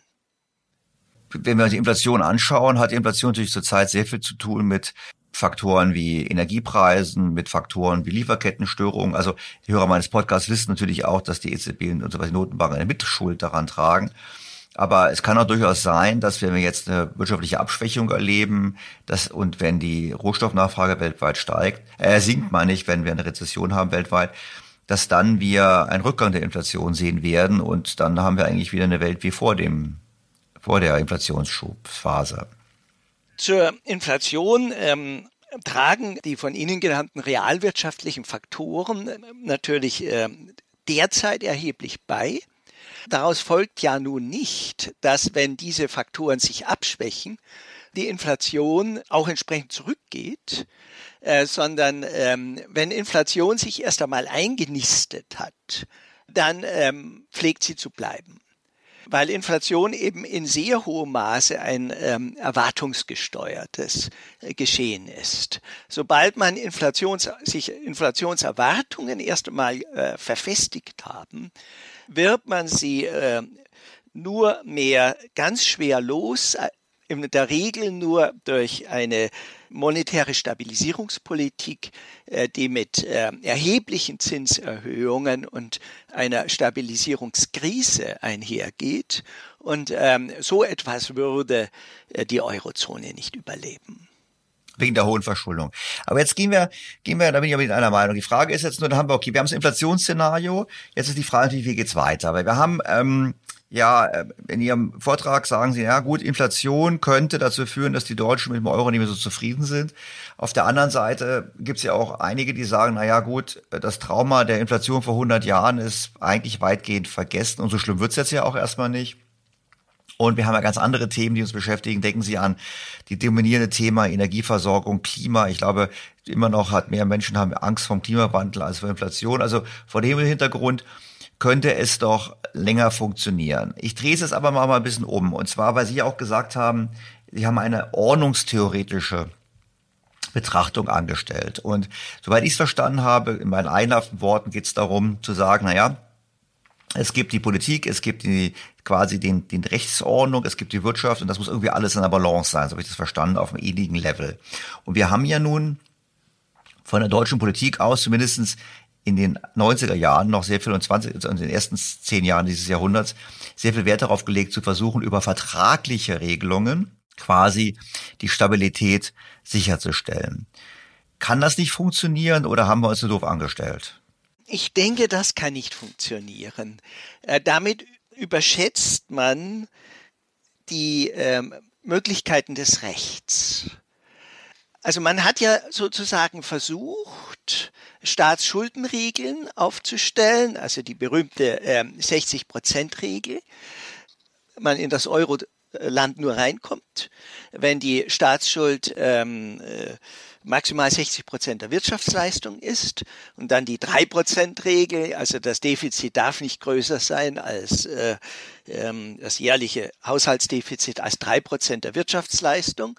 Und wenn man dann sozusagen äh, gewisse Annahmen über äh, Wirtschaftswachstum und Inflationsrate trifft, also eine moderate Inflation von ein Prozent, ähm, Wirtschaftswachstum äh, von ein bis zwei Prozent, äh, dann bleibt man schön auf diesen 60 Prozent und gibt's, gibt es gar keine Gefahr, dass es darüber geht. Und wenn das funktioniert hätte, dann hätten wir nun natürlich kein Problem.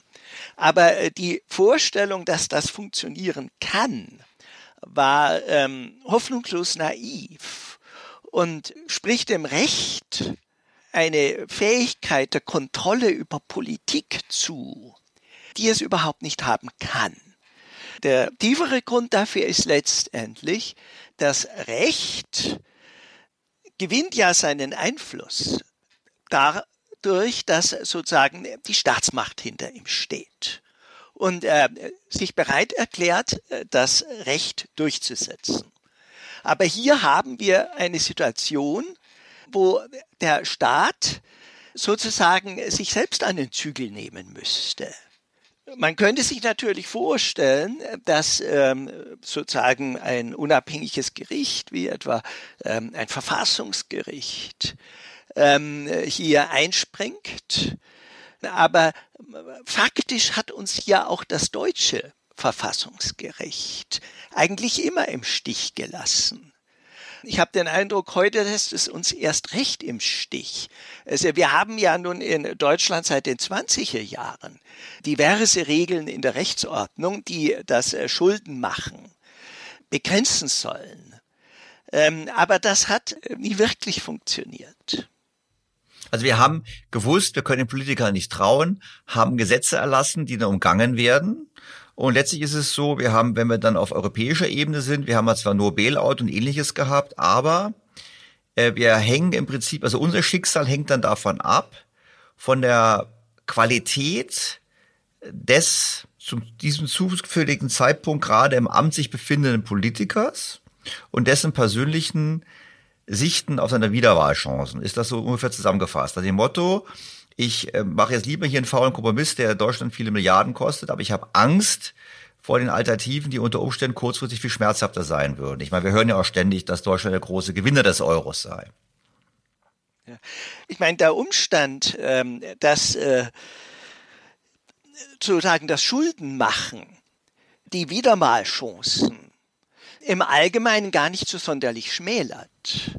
Ja, ähm, sogar fördert. Ich glaube sogar eher fördert. Wer Schulden macht, der hat erstmal mehr politisches Goodwill, würde ich sagen. Eben. Also ich meine, solche Schuldenregeln würden funktionieren, wenn man damit rechnen müsste, dass der Wähler, dass die Verletzung dieser Schuldenregeln höchst ernst nehme und äh, sich daran bei seiner Wahlentscheidung richtet. Das ist ähm, aber ein eher seltener Vorgang.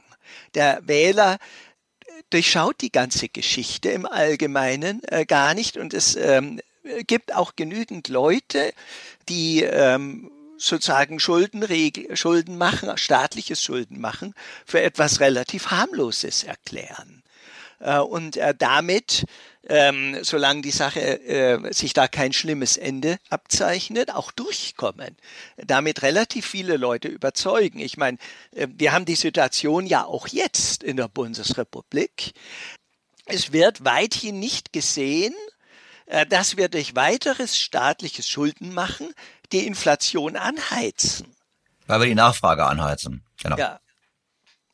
Also ähm, sozusagen ähm, ein äh, Schuldenmachprogramm, ein per Schulden finanziertes Programm, Entlastungsprogramm, wird als Inflationsbekämpfungsprogramm ausgegeben obwohl es letztendlich das exakte Gegenteil ist.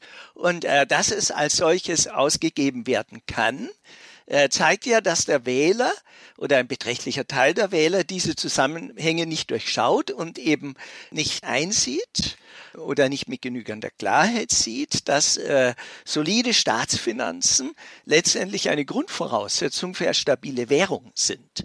Dass es ohne äh, eine Begrenzung des Schuldenmachens äh, diese Inflation nicht besiegt werden kann.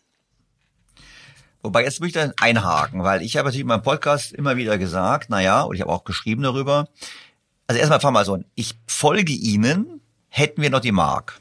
Ich folge Ihnen nicht im Euro, weil ich halt sage, dem Motto, wo ist eigentlich die Sinnhaftigkeit, dass Deutschland spart und meinetwegen über Steuererhöhungen spricht und Vermögensabgaben und ähnliches und wir uns die Währung teilen mit Staaten, die nicht im Traum daran denken zu sparen. Ich meine, Italien, Sie haben vorhin erwähnt, Italien hat in den Tat Primärüberschuss, die Spanier sogar teilweise.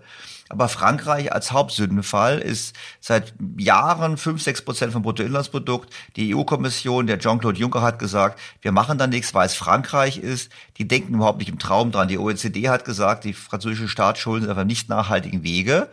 Und die letzten Wahlen haben wir bewiesen, dass ihre These, die auch für Frankreich gilt, in Frankreich hat, haben alle alles gewählt, aber niemand hat jemanden gewählt, der gesagt hat, ich mache Rentenkürzung oder ähnliches. Das heißt, ähm, ist es nicht im Euro die falsche Logik. Sind wir nicht, weil wenn, Italien, Frankreich, Spanien Schulden machen, das treibt auch bei uns die Inflation, weil sie die Geldmenge ausweitet. Oder habe ich jetzt da einen Fehler gemacht, man denken? Nee, Sie, Sie haben vollkommen recht. Also, also als Euro-Mitglied besonders sparsam zu sein, hat nicht allzu viel Sinn, weil man damit eben die Ausgabenspielräume der anderen nur erhöht und die nicht daran denken, sich diszipliniert zu verhalten. Aus der Logik folgt aber sofort, dass der Euro eine Inflationsgemeinschaft ist. Und zwar eine Inflationsgemeinschaft mit einem gewissen Beschleunigungseffekt. Diese Beschleunigungseffekte kennt man. In den ähm, 80er Jahren in Jugoslawien lief das ganz genauso.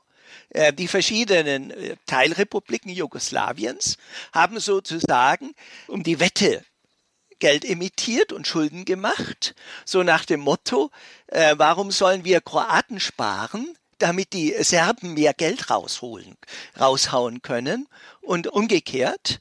Also ähm, das ist eine Situation, in der ähm, die Inflation relativ leicht sogar ziemlich stark außer Kontrolle geraten kann. Und eben deswegen sage ich, wo die, die Periode, in der das Ganze als halbwegs funktionsfähig gelten kann, ist jetzt vorbei. Wir sind in diese Inflationsspirale äh, eingetreten, die früher oder später eigentlich nur mit dem Zusammenbruch enden kann.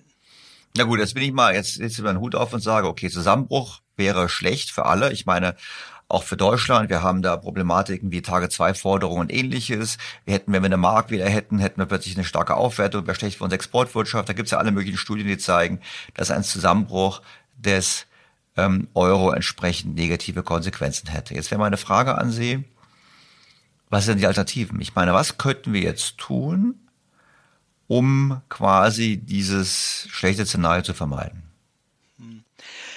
Also die ähm, Euro-Reform-Vorschläge, ähm, die ich unterbreite, das sind essentiell die Sinnschen. Sozusagen die These ist, der Euro hat ähm, drei zentrale Konstruktionsfehler. Wenn man die beheben würde, könnte man den Zusammenbruch vermeiden. Der erste Konstruktionsfehler ist, es muss etwas geben, was ich ähm, einen gesetzlich geregelten Urlaub vom Euro genannt habe. Also die Option eines temporären Austritts aus äh, dem Euro mit ähm, der Perspektive eines späteren Wiedereintritts. Also sozusagen Italien führt äh, die Lira wieder ein ähm, und kehrt nach drei Jahren ähm, zu einem äh, deutlich ähm, niedrigeren Wechselkurs wieder in den Euro zurück.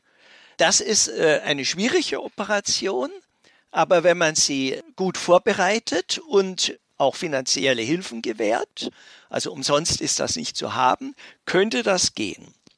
Das habe ich, bevor Sie auf die nächsten Punkte kommen, können wir vielleicht kein, den ich, den ich darf, können wir das so machen, Sie sagen einen Punkt, ich stelle mal eine Frage dazu. Sie wissen Ihre drei Punkte sicherlich, die vergessen Sie bestimmt nicht. Also, dann sage ich zu Ihnen so, hm, erstens, aus Sicht eines italienischen Politikers unsexy, weil die Bevölkerung Italiens hatte sich auch in Euro lieber, weil sie eben geringere Inflationsraten in der Vergangenheit zumindest damit hatten, als in, mit der Lira-Zeit.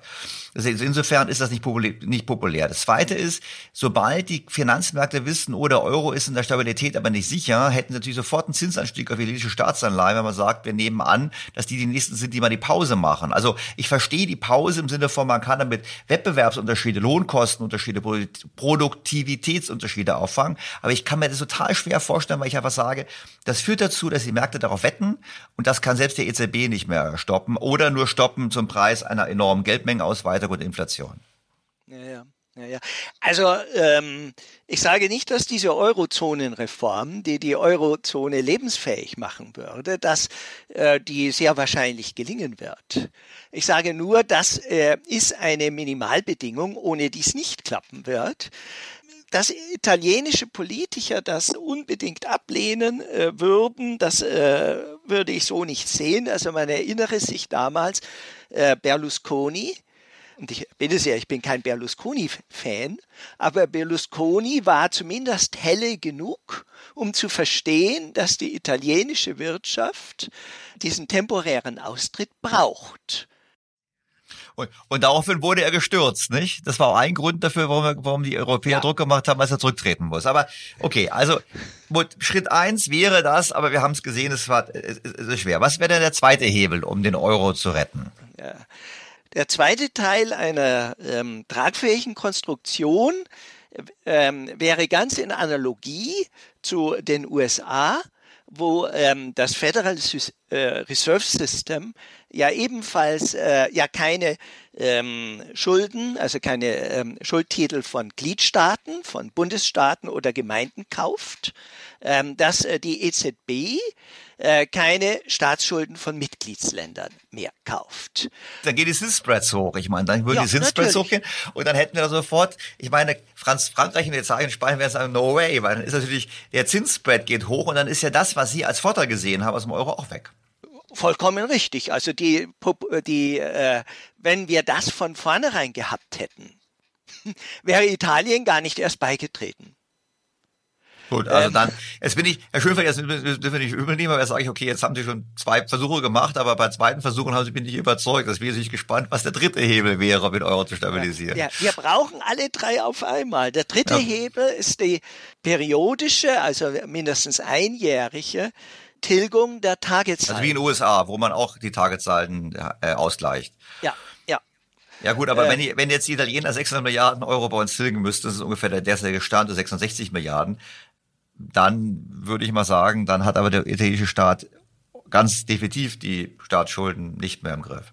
Äh, ganz 600 Milliarden wären es nicht, weil es gibt ja sozusagen eine Gegenposition auf der anderen Bilanzseite der Zentralbank. Aber Sie haben natürlich recht, äh, nachdem die Tagessalden hier ähm, zwölf Jahre lang aufgelaufen sind, handelt es sich um astronomische Beträge. Und ähm, alle drei ähm, Teile, Konstruktionselemente dieses äh, funktionsfähigen Euros muten ziemlich ähm, utopisch an. Aber daraus folgt meines Erachtens eben nur, die Aussichten auf einen lebensfähigen Euro sind gering und ergo ist es nur eine Frage der Zeit, dass er verschwindet. Ja gut, aber jetzt haben wir, das haben natürlich Leute Auch wie ich vielleicht vor zehn Jahren schon gesagt bei der Eurokrise, das kann nicht gut gehen. Es ging ja doch zehn Jahre gut. Also, jetzt machen wir mal, jetzt gehen wir mal, schauen wir mal in die Zukunft. Weitere zehn Jahre. Wir sprechen uns im Jahr 2032 wieder. Grundszenario dürfte sein, ein Euro, den es noch gibt, mit einer höheren Inflation, haben wir so 5, 6 Prozent ständig. Denkbar, nicht denkbar? Ähm, das halte ich für ähm, allzu optimistisch. Wenn es den Euro noch geben sollte, dann mit Inflationsraten in der Größenordnung von 20 bis 30 Prozent. Da müssen wir erklären, wie sie darauf kommen. Aber es ist eine sehr hohe Inflationsrate. Ich kann mir dazu sagen, ich könnte mir nicht vorstellen, dass wir zehn Jahre lang 20 bis 30 Prozent Inflationsrate haben und dann den Euro noch haben. Also, die 20 bis 30 Prozent? Ist das jetzt, weil Sie sagen, ist es, weil Sie sagen, okay, die Ausweitung der Geldmenge wird so sein? Oder wie kommen Sie auf diese hohe Inflation? Ähm, aufgrund dieses Beschleunigungsmechanismus in der Inflation. Also Lohnpreisspirale, sagen Sie im Prinzip. Unter anderem das. Aber ich meine, im Augenblick haben wir circa 10% Inflation. In diesem Winter wird es höher steigen. Äh, das ist inzwischen fast Konsens. Wenn es nächstes Jahr wieder auf 10% äh, zurückgeht, haben wir Glück gehabt. Wir haben hier eine, eine Währungsordnung, in der sozusagen die Inflationsbremse ausgebaut ist die Möglichkeit, gegen die Inflation mit den Mitteln der Geldpolitik äh, vorzugehen, existiert essentiell nicht. Äh, wir brauchen also sozusagen eigentlich nur auf den nächsten ähm, Angebotsschock zu warten und wir erreichen ein höheres Plateau. Also die Vorstellung ist, von den 10 Prozent, da kommen wir nicht mehr runter, aber in die andere Richtung kommen wir sehr wohl. Und äh, äh, es gibt ja sozusagen eine sukzessive äh, Plateaubildung auf immer höheren Niveaus. Gut, also ist das Szenario. Ähm, was wäre denn die Alternative? Ich meine, was wäre die Alternative zu diesem Szenario? Wir haben jetzt gerade gesagt, Sie haben gesagt, wir müssten richtig reformieren. Das sind drei Hebel. Das wird nicht funktionieren. Also ich, ganz ehrlich, Sie haben gesagt, es müssen alle drei erfüllt werden. Ich bin bei allen drei einzeln schon skeptisch. In der Summe halte ich sie für total also Wahrscheinlichkeit null. Frage ist dann, ähm, ja, müssen wir uns dem Schicksal hingeben oder was könnten wir sonst machen?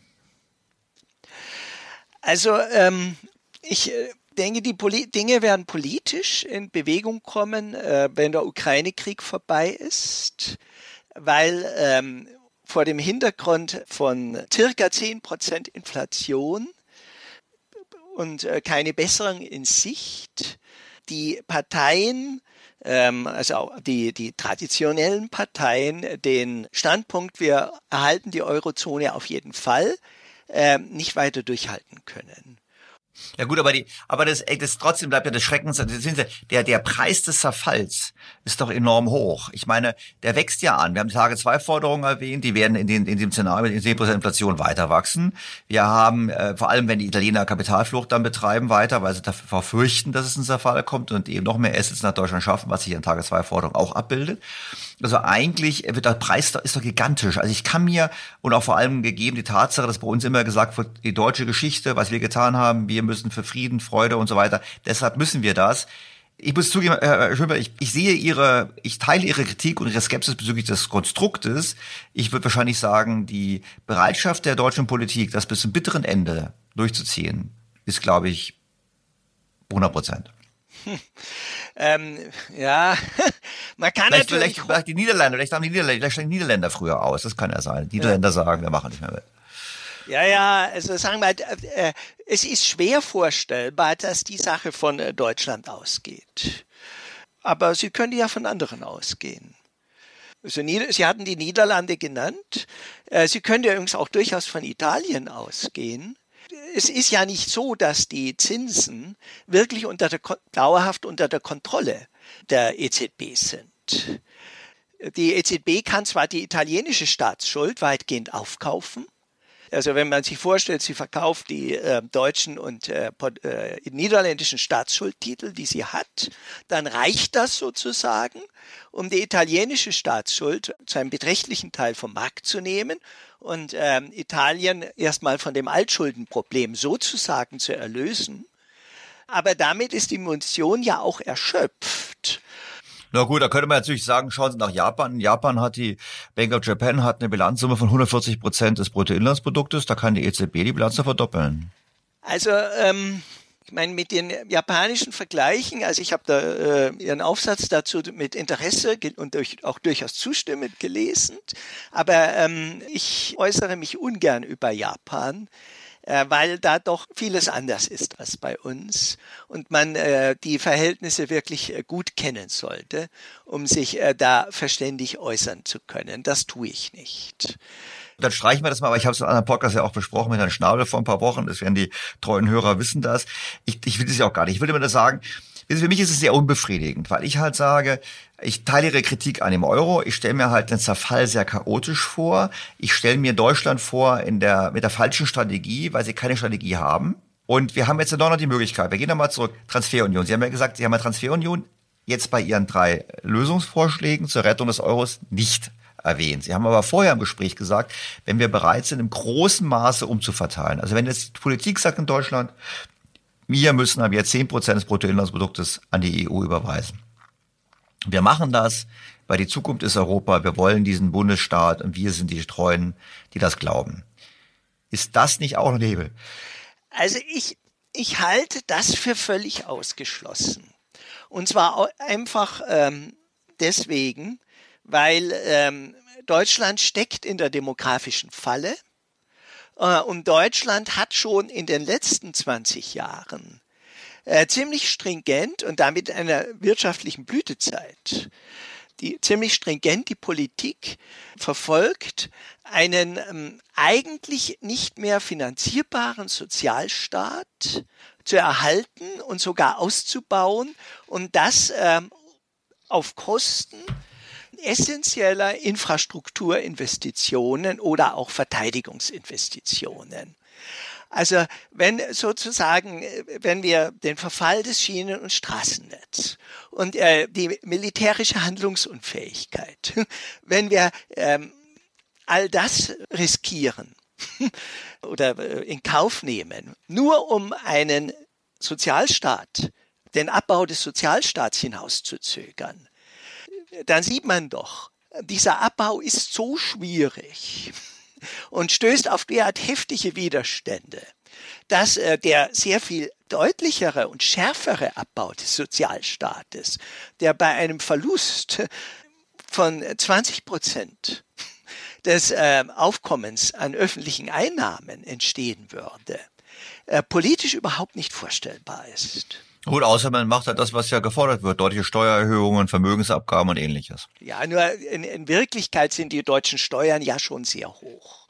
Und äh, an dieser Schraube kann man nicht mehr sehr stark drehen, ohne äh, dass dies zumindest mittelfristig, also äh, mit äh, massiven wirtschaftlichen Leistungsfähigkeitseinbußen bezahlt würde. Also äh, das, der Kelch ist vielleicht noch nicht ganz geleert, aber ähm, sehr viel ist da nicht mehr drin. Herr Professor Schönfeld, ich komme mit einem anderen Punkt und jetzt, wie gesagt, das ist dann einer dieser Fragen, die wir gerne streichen können, wenn Sie sagen, das müssen Sie mal durchdenken, weil es total crazy ist, weil ich habe schon mehrmals die Diskussion, äh, schon mal mehrmals den Vorschlag gebracht, Folgendes zu tun, statt als stattdessen. Ich habe vorgeschlagen, dass wir auf europäischer Ebene eine Art Schuldentilgungsfonds einlegen, wobei natürlich Schuldentilgung ein Euphemismus ist, der wird nicht getilgt, der würde genauso durch Inflation entwertet wie ähm, alles andere auch an dieser Schuldentilgungsfonds, an dem machen alle mit. Also auch der deutsche Staat würde die Staatsschulden dahin verlagern. Man könnte ja sagen, keine Ahnung, alle Staaten dürfen 100 Prozent Bruttoinlandsprodukt vor Corona, damit wir irgendwas Besseres haben, dürfen die dahin schieben. Und dann wären bei uns, wir hätten sogar noch ein Guthaben quasi, wenn wir nicht bei 100 Prozent lagen. Und die Italiener und die Franzosen werden eigentlich auch auf ein sehr normales Staatsschuldenniveau zurückgedrängt. Und dann lagern wir das der End, refinanzieren es regelmäßig, wenn es fällig wird. Und über Zeit wird es abgeschmolzen dann hätten wir allgemeine Lösung für die Schulden und vor allem hätten wir auch den Vorteil, dass auch die deutschen Schulden runtergingen. Habe ich dann Denkfehler? Ja, Sie gehen ja nicht wirklich. Ähm, Sie, äh, gehen, äh, Sie sind ja nicht wirklich die, Sie sind nicht verschwunden. Weil Nein, diese europäische Ebene, ähm, die hat ja nicht irgendwelche anderen Einnahmen. Die hat ja keinen Goldesel. Wir haben sie sozusagen ähm, aus unserer Statistik rausgenommen. Aber das war auch alles, was passiert ist, beziehungsweise wir haben. Na gut, und wir haben, und wir haben den Vorteil, dass wir nicht einseitig in Transferunion einsteigen, wo wir zahlen für andere, sondern wir gleichzeitig auch unsere Schulden reduzieren würden und nicht nur die anderen. Das ist da, ich meines Erachtens der einzige Vorteil daran. Ähm, wäre es wirklich so? Wäre der Clou bei der ganzen Sache nicht, dass wir ähm, tatsächlich netto an die anderen zahlen? Ja, wir zahlen immer netto an die anderen. Ich glaube, das ist, glaube ich, das, was, ich glaube, das ist doch, was wir, das, was wir wissen. Wir zahlen netto und das sagen die Politiker ja auch. Wir müssen netto zahlen, damit wir unsere Exporte machen können. Das ist ja so im Prinzip die Aussage. Der große deutsche Eurogewinner, wir müssen deshalb an die anderen zahlen. Das ist das, was allgemein gesagt wird. Und ich bin halt der Auffassung, naja, gut, dann lass uns wenigstens versuchen, bei der Gelegenheit auch ein bisschen eigene Schulden loszuwerden. Aber ich glaube, das ist doch klar geworden. Der Euro lebt davon, dass Transfers erforderlich sind. Transfers waren, wenn ich Sie richtig verstanden habe, eine funktionierende Währungsunion setzt massive Transfers voraus. Aber gewiss. Und äh, unsere Politiker sind bereit, diese Transfers einzugehen. Nee. Aber äh, laut Wahlprogrammen, aber äh, Sie werden sicherlich, wenn Sie in der Praxis 20 Prozent des Staatshaushaltes nach Europa überweisen müssen, an Grenzen stoßen. Also wäre das ein eleganter Weg, Dinge zu verschieben, die die Bürger nicht merken. Weil wir haben ja vorhin bei der Schuldendiskussion schon festgestellt, dass die Bürger das gar nicht so richtig durchdringen. Also wäre das da ein smarter Weg. Es ist ein, es, wir beide wissen, es ist ein Buchhaltungstrick, aber es wäre vielleicht ein Trick, der, dem, der der Währungsunion sehr viel Zeit kauft und auch weil das Inflationsthema reduzieren würde. Es würde zu einem weiteren Szenario führen, wo wir sagen, na, wir haben ja zehn Jahre den Euro, aber nicht mit so hoher visibler Inflation, weil wir eben die Schulden auf eine andere Art und Weise haben in Anführungsstrichen, Sie sehen mich jetzt hier, Anführungsstrichen, verschwinden lassen? Ähm, also ähm, diese Verschiebung der Staatsschuld nach Europa haben wir ja effektiv mit der griechischen Staatsschuld gemacht. Das wird äh, sich für Griechenland durchaus rechnen, äh, weil ähm, die, die Zinsen eben weit unterhalb der Inflation liegen die gegenwärtige Inflation wird ähm, zunächst einmal alle Eurozonenstaaten entschulden. Das wird weitergehen, ähm, solange die Zinsen nicht das Niveau der Inflation erreichen oder übertreffen. Sobald sie das tun, funktioniert ja auch ihr europäischer Staatsschuldenfonds nicht, genau. äh, nicht mehr. Die äh, heikle Frage ist natürlich, äh, die Frage, die ich, äh, wo ich mich auch nicht würde festlegen wollen, wie lange wird es dauern, äh, bis die Zinsen wenigstens auf äh, das ähm, Niveau der Inflationsrate steigen. Ähm, wenn man nach den 70er Jahren geht, zwei bis drei Jahre. Das stimmt, aber wir würden jetzt ja sagen, die EZB wird das nicht machen, weil wir dann sofort Staatsschuldenkrisen haben. Also wird die EZB im Prinzip der mehr finanzielle Repression. Die EZB wird die Zinsen dauerhaft unter Inflationsrate halten und so Schulden entwerten. Also ähm, sagen wir, die finanzielle Repression, die wir derzeit haben, ist viel zu wenig repressiv, um zu wirken. Äh, als dass äh, die EZB so etwas könnte. Dafür müsste man ja so ähnlich äh, wie in den Kriegen äh, tatsächlich äh, den Banken äh, Zinsobergrenzen vorgeben. Also den äh, Banken sozusagen befehlen, ihr dürft keine Kredite über sechs Prozent vergeben. Aber von sowas ist man ja weit entfernt. Also was wir an finanzieller Repression haben, ist ja sozusagen nur eine deutliche Bevorzugung des Staates bei der Refinanzierung und äh, gewisse Erschwernisse äh, für private äh, Refinanzierungen. Aber das Ganze ähm, äh, reicht in dem Moment nicht mehr, wo äh, die Leute sich sicher sind oder es für äh, nahezu sicher halten, dass die Inflation in etwa gleichbleibendem Tempo äh, weitergeht. In dem äh, Moment machen es äh, die meisten, genauso wie ich, äh, wir verschulden uns und entsteht eine erhebliche Kreditnachfrage, die dann die Zinsen hochtreibt. Auf ein Niveau, ähm, äh, ich meine, äh, auf dem Niveau des Weltkapitalmarkts ist die EZB sowieso ein kleiner Spieler. Also da äh, sind die amerikanischen Zinsen viel maßgeblicher. Also ich kann mir nicht vorstellen, dass man es noch sehr lange schafft, noch viele Jahre schafft, die Zinsen erheblich unter der Inflationsrate zu halten.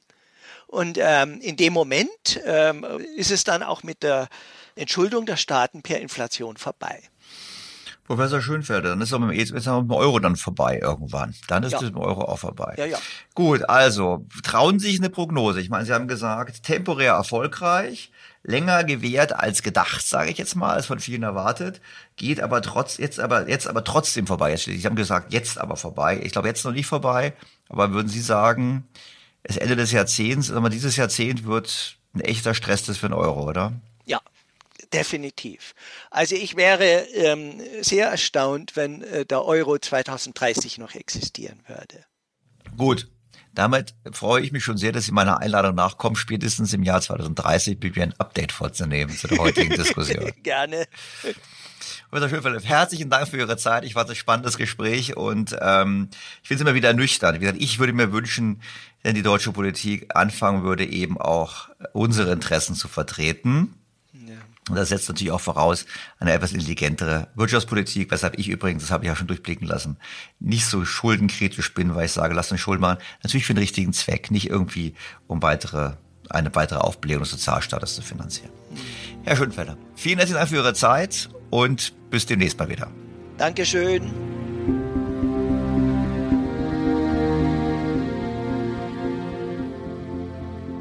Bleibt mein Fazit. Ich denke, Gerichte sind die falsche Instanz. In jeder Krise des Euro wurden die vereinbarten Regeln aufgeweicht oder missachtet. Und das Verfassungsgericht lässt dies geschehen. Die Umverteilung innerhalb Europas unter dem Titel Transferunion wird zwar von der Politik in Deutschland offiziell abgelehnt, erfolgt aber schon lange über die Bilanz der EZB, für die wir mindestens mit unserem Anteil von 25 Prozent haften. Insofern waren die Klagen gegen die Politik der EZB von dem Bundesverfassungsgericht genauso berechtigt wie die Klage jetzt gegen den Wiederaufbaufonds. Dennoch bleibt es dabei, dass die Gerichte, auch das Bundesverfassungsgericht, letztlich die falschen Adressaten sind für die Kritiker dieser Politik.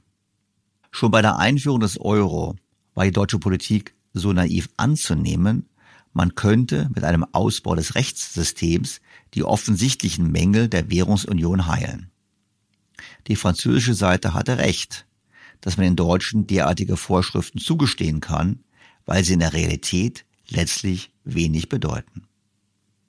Was mich erstaunt, ist das anderes. Mich erstaunt, dass noch heute sich viele deutsche Politiker an das Recht und die Verträge klammern, obwohl sie doch schon mehrfach deren Wirkungslosigkeit erleben mussten oder sogar mit dazu beigetragen haben, dass sie wirkungslos waren.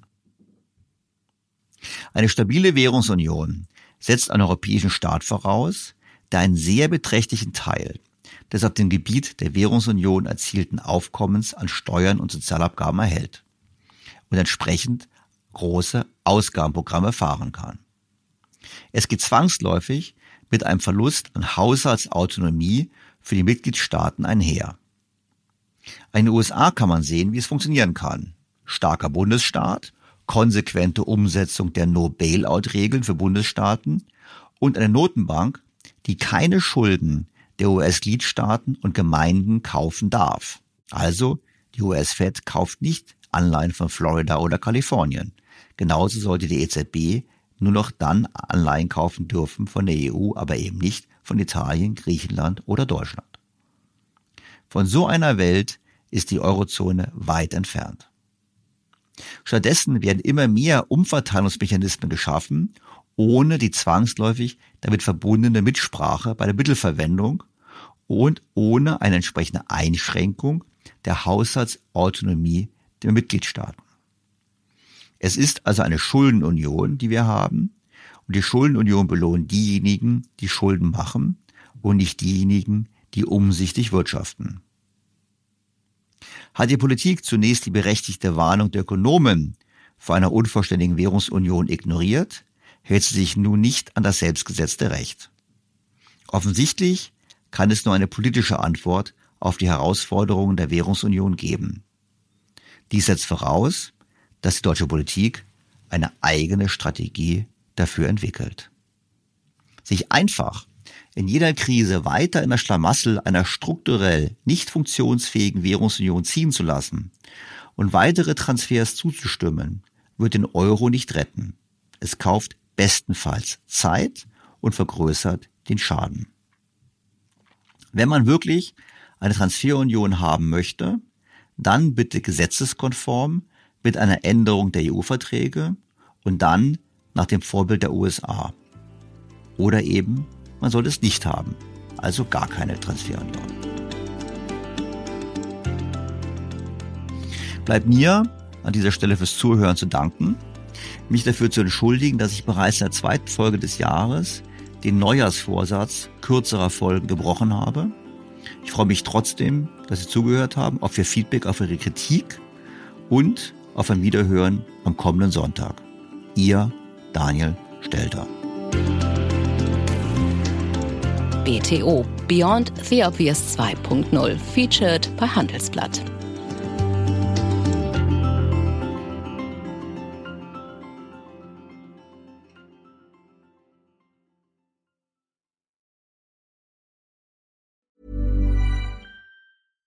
BTO Beyond the Obvious mit Daniel Stelter beginnt sofort.